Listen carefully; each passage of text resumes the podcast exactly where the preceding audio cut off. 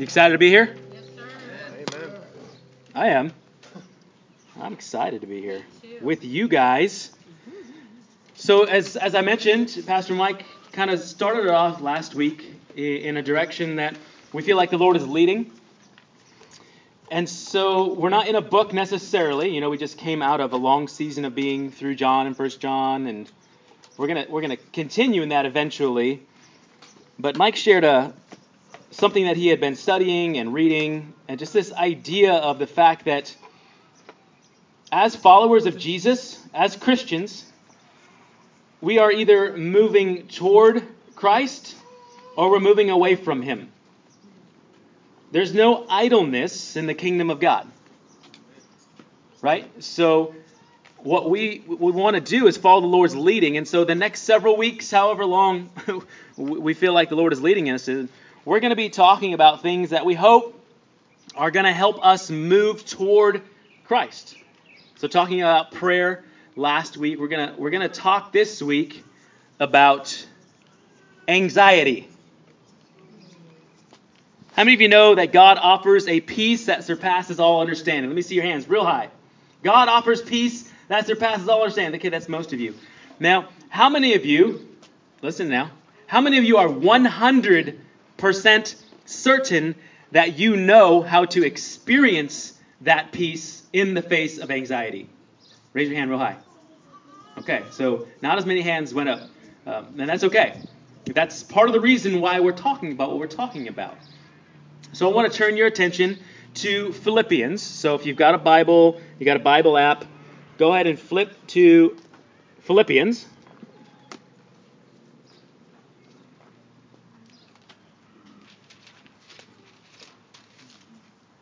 Philippians chapter 4.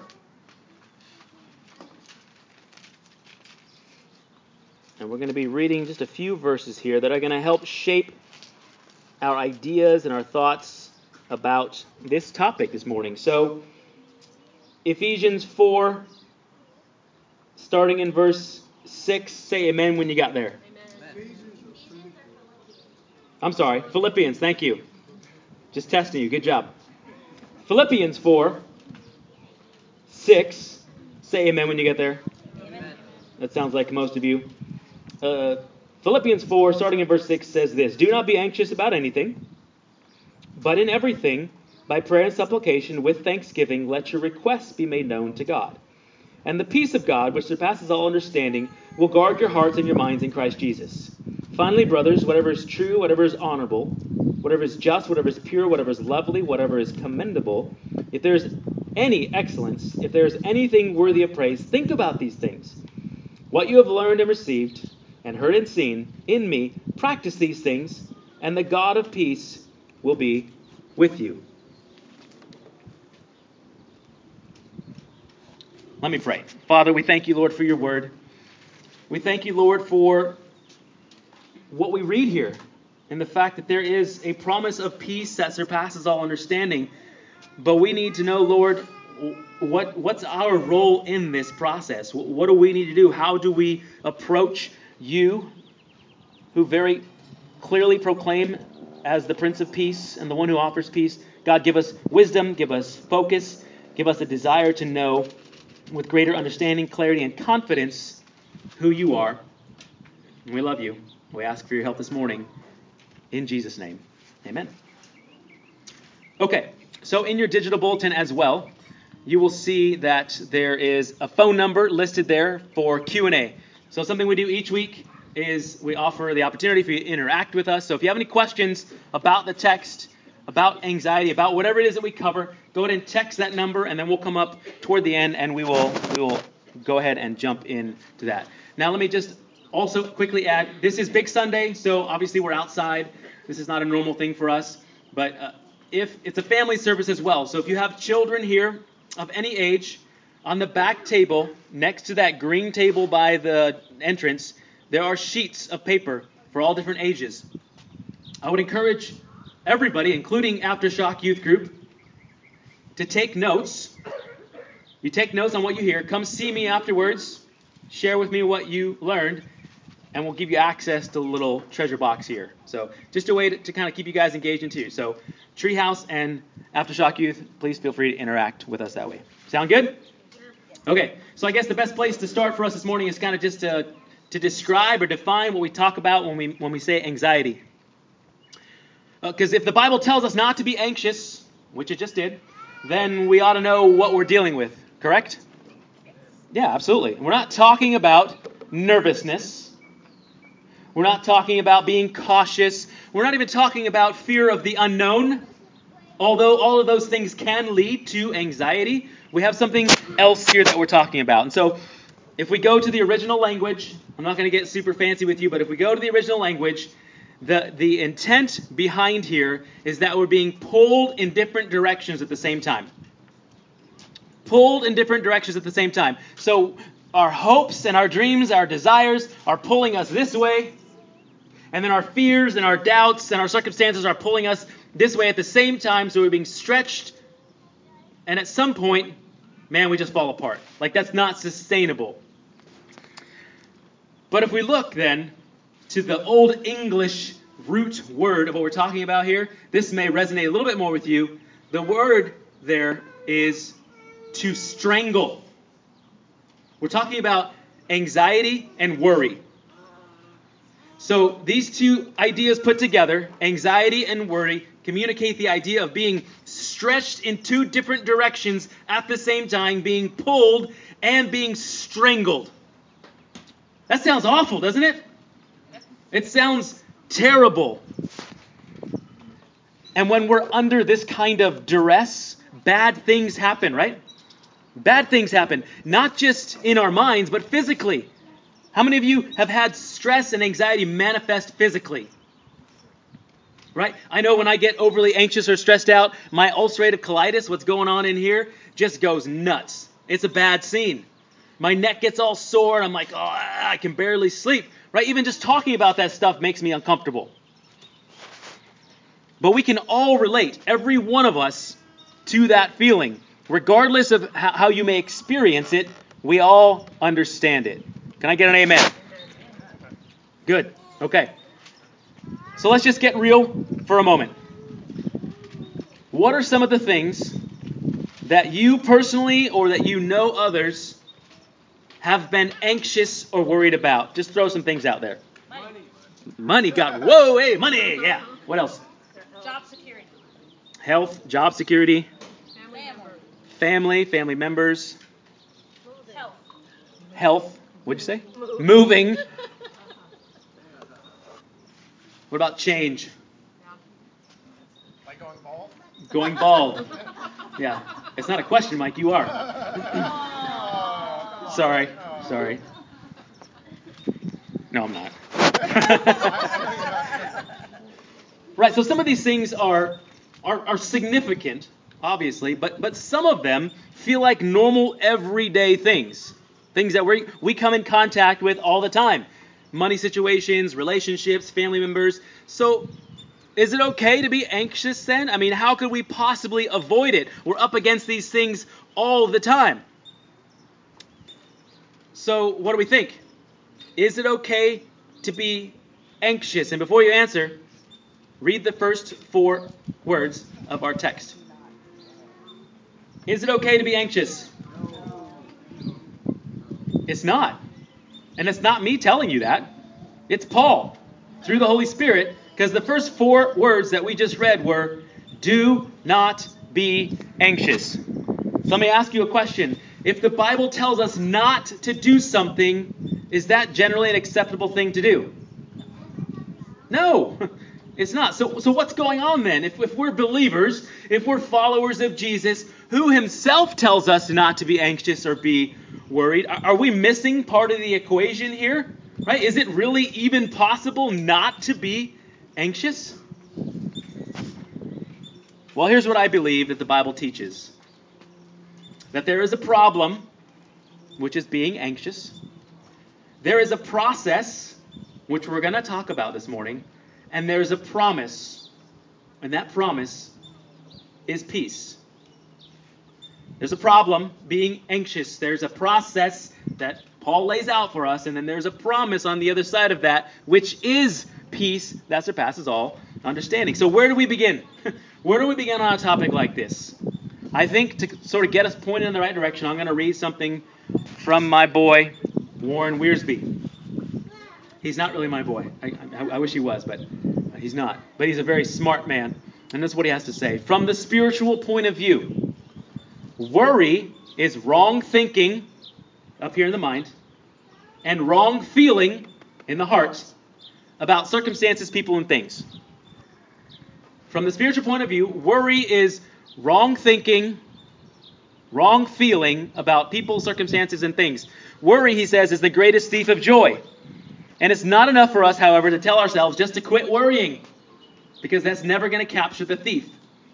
Worry is an inside job, and it takes more than good intentions to get the victory.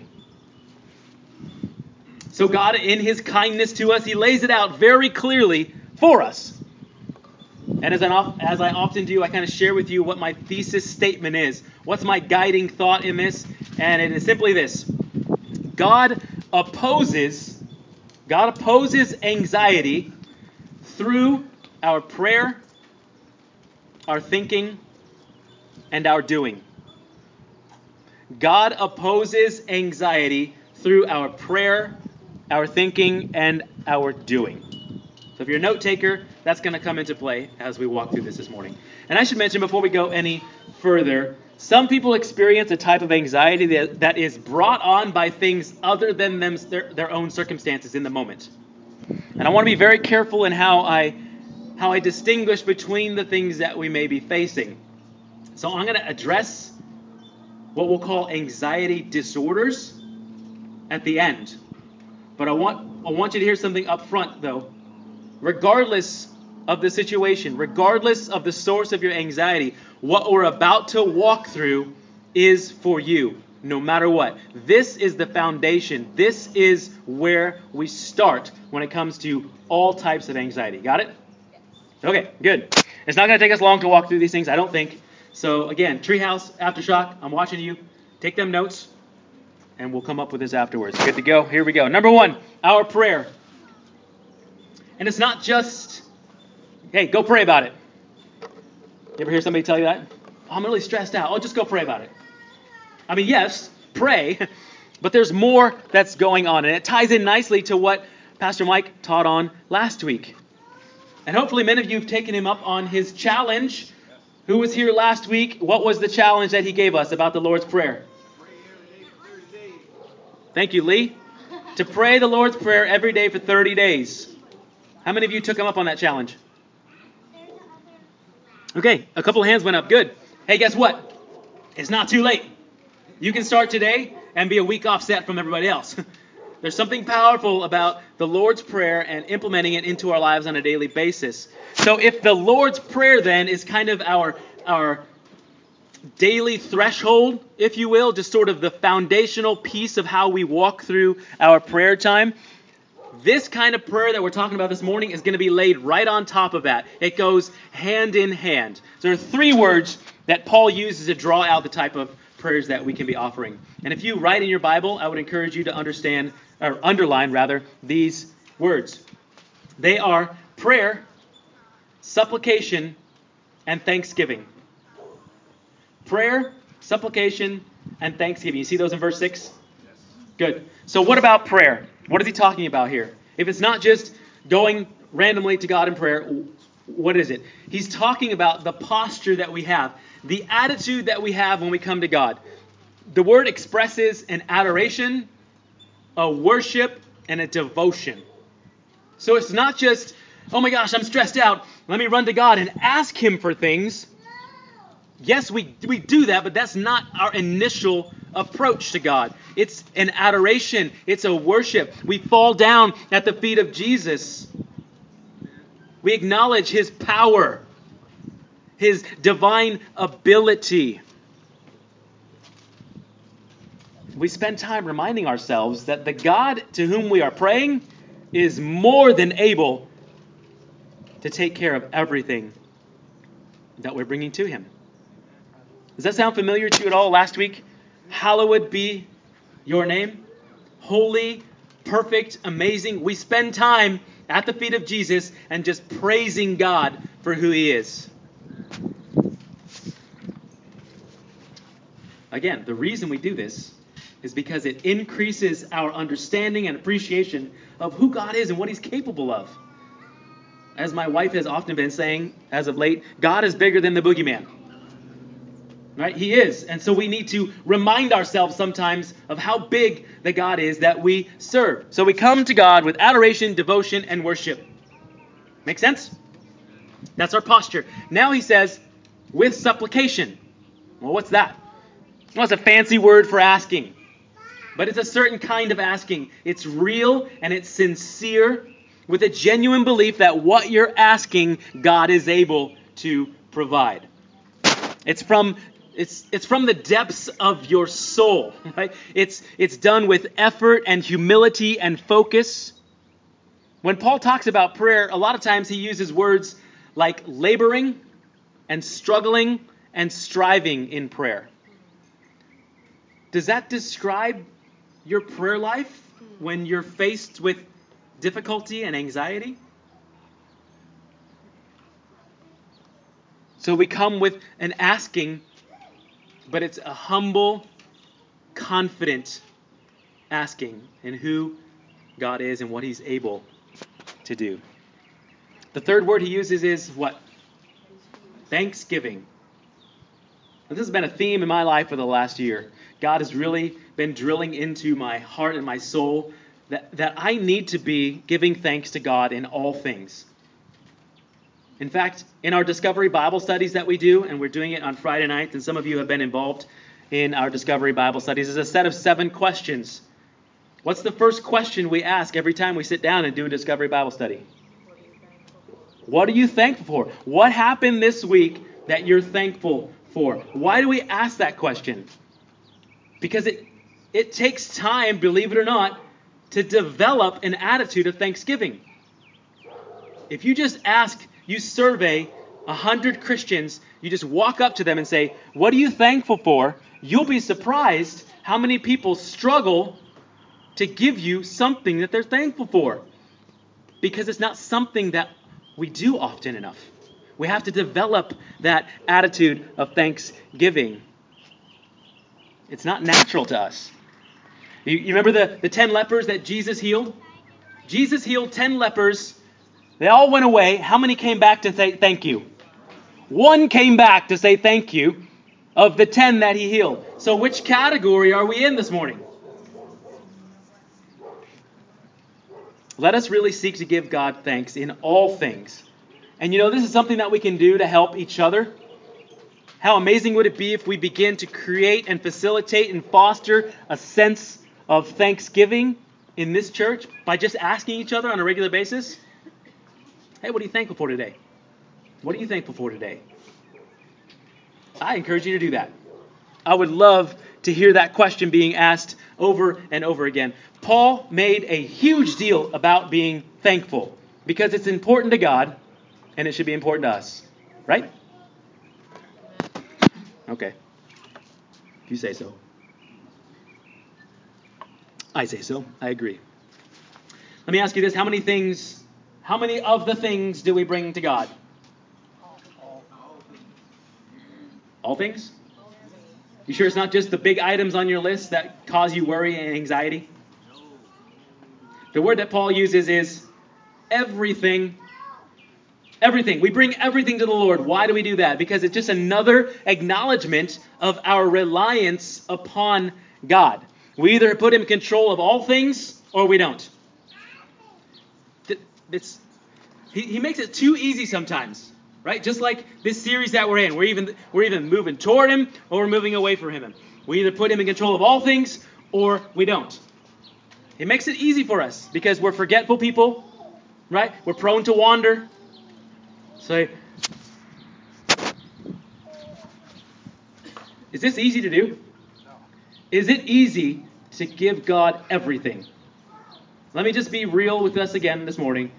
It's not. There are things right now that every single person here, I don't care how long you've been a Christian, every person in this area is withholding something from God. That's just the reality of who we are and the brokenness that still exists within us. So, our job then is to figure out what it is that we're withholding from Him and lay it at His feet.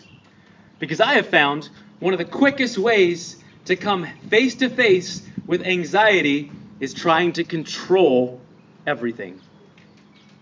Or at least some aspect of everything. For me, it's it's finances.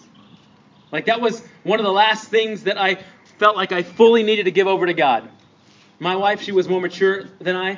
Uh, maybe she still is in a lot of ways. But early on in our marriage, she, I was a brand new believer, and I was like, God doesn't need my money. He's doing fine. But my wife, she divided the finances and like, fine, I'll tithe on my part because that's what I know I need to do. And I was like, cool, go for it. I'm good. I'll take care of the money. I didn't understand the concept of, of giving and stewardship and that kind of thing. I was holding on to it. And guess what kind of job I did with it? Yeah, not good. not a great job of stewarding it at all. And all it did was cause anxiety and stress and division and those kinds of things until finally I was like, all right, Lord, I get it now. Here you go. Now I still struggle from time to time with certain things. I go straight to, I can fix it. I can do this. I'll move this over here, do this, take care of that. That's my tendency. We all have something, my friends, that we're holding on to. And I would guarantee, I wouldn't guarantee, I would strongly um, argue that those things that we hold on to are oftentimes the source of some of our anxiety. Because we have to let go of control. Okay, what's the result in verse 7? As we're walking through this first piece of the puzzle, if you will, if we're coming with prayer and supplication and thanksgiving, what is the result in verse 7? The peace of God, which surpasses all understanding, will guard your hearts and mind in Christ Jesus. Why our hearts and minds? Why do our hearts and minds need to be guarded?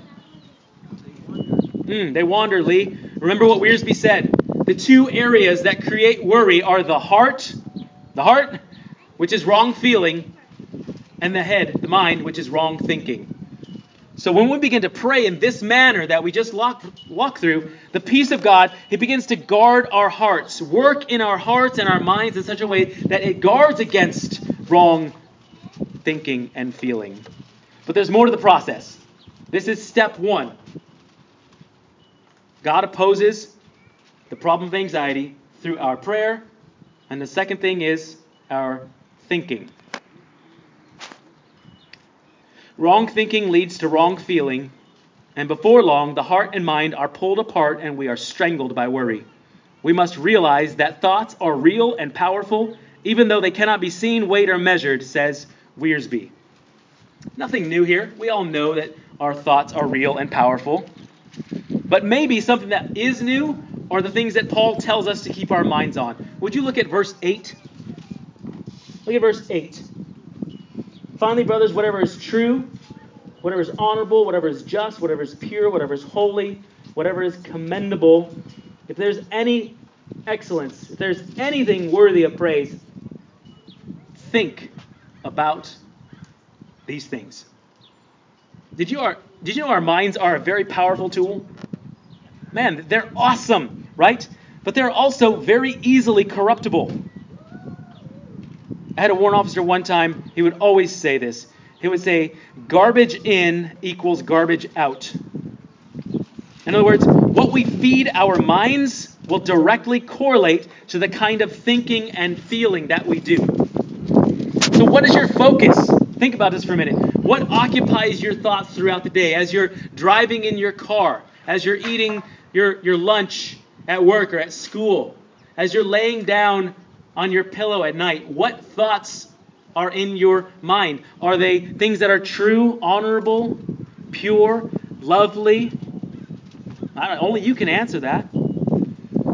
I think Isaiah closes the case for us on this when he says in Isaiah 26 3, speaking of God, he says, You, God, you keep him in perfect peace whose mind is stayed on you, whose mind is focused on you.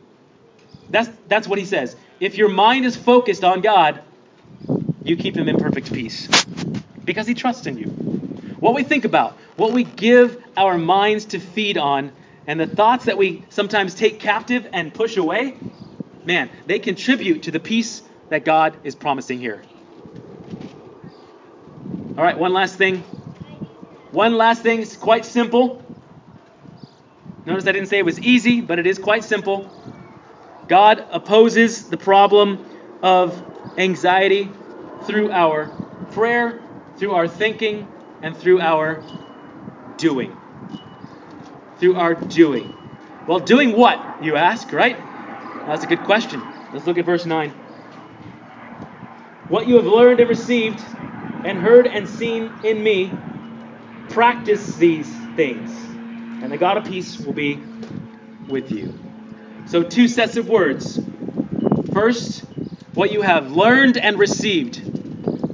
So, let me ask you is learning and knowing a biblical principle the same thing as receiving it? Is having a head knowledge of something the same thing as receiving it here in your heart? It's not. I have learned a lot of things over the years that have just gone straight out. I didn't receive any of it. I didn't use or process any of it. It was right here for a minute and then it was gone. So the idea here in this context, receiving is putting into practice. Learning, understanding, having a, a, head knowledge, and then applying it into our hearts, coming out through our hands. That's what he's talking about here. It's a doing aspect. Then he said, the second set is what you've heard and what you've seen. So Paul taught a ton of things to a lot of people that he was ministering to. But he didn't just teach people what to do, he did it. Like he walked it out for us. He showed us what it looked like. So we might know, one, that it's possible, and two, have an understanding of what these things look like. It doesn't need to be, and it's not some abstract concept in our minds like, oh, I'm supposed to do this and this and this, and I have no idea what it looks like. No, we have the example. In Paul, he shows us what it looks like. Does he do it perfectly? No. But he's the best example we have in the scripture outside of Jesus of what this kind of life of, of hearing the word of God and applying it into our lives. So God opposes the problem of anxiety through our prayer, through our thinking, and through our doing. Let me quickly address anxiety disorders. And I'll start out by saying, reminding you really, that everything that we just spent time walking through is for you as well. I don't know your personal situation. You, you may have an actual anxiety disorder, which is different than somebody who's just facing difficulties in life and struggling with, you know, the idea of anxiety. However, for those of you that have something bigger in mind here, or that you're facing, there's almost certainly more to work through. Because oftentimes, these anxiety disorders are brought on by traumatic experiences, inherited traits, underlying medical conditions. There's other reasons, there's other things that are causing this different level of anxiety. And the reason I separate this out is because, unlike the person who does not have the anxiety disorder, more may be necessary for you to experience the peace of God that He is promising. Now, it's not that He can't heal you, He can.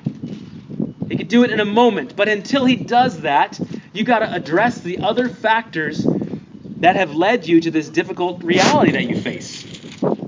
And sometimes those other factors include things like doctors and medicine and counseling in combination with the prayers and the thinking and the doing that we see in Philippians 4.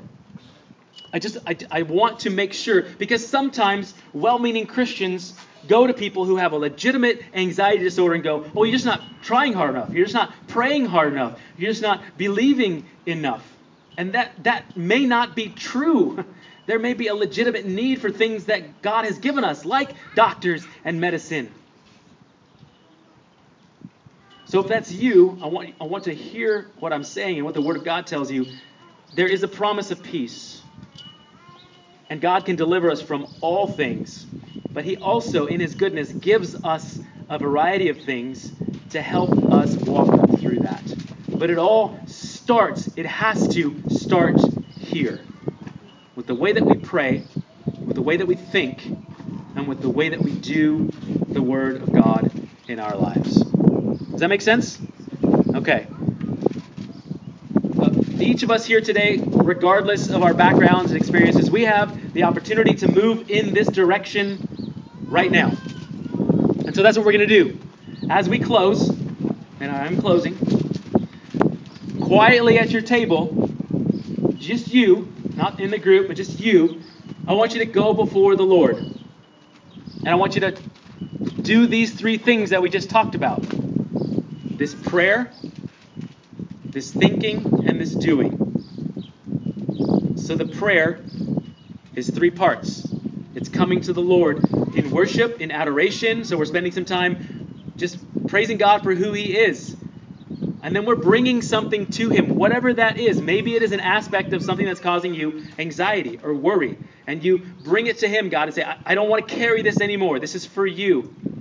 I know that you can take this from me. I know that you can walk with me through this.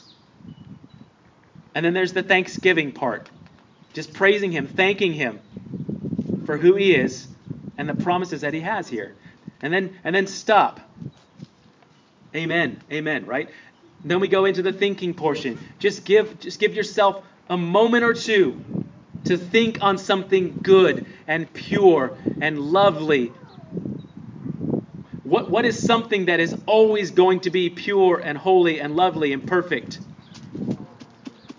The Word of God, right? So if you're like, I don't know what to think, just maybe a scripture memorized. Maybe there's something, some aspect. Maybe just looking up at creation. Whatever it is, just give yourself a moment to think on something that is other than this right here. And then pause. The last thing you do is the doing. Commit to the Lord to respond in some way to an area of your life where there may be some struggle. Maybe maybe job job is a problem.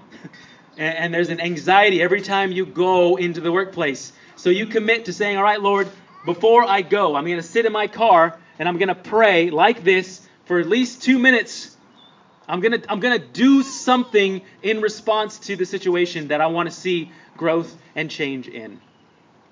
Maybe it's a broken relationship that's causing you a lot of stress. Lord, I'm just gonna give it to you. I'm gonna surrender my pride, my heart, my hurt, whatever it is. I'm just gonna give it to you so that I don't do or say something that is gonna make it worse. I'm just gonna lay it down at your feet. Every time I think about that person, I'm gonna lay it at your feet and pray in this way. So just take just two minutes. That's all it is. Two minutes to pray in this way, to think in this way, and to do something about it. And then we'll continue in our worship together. So take two minutes.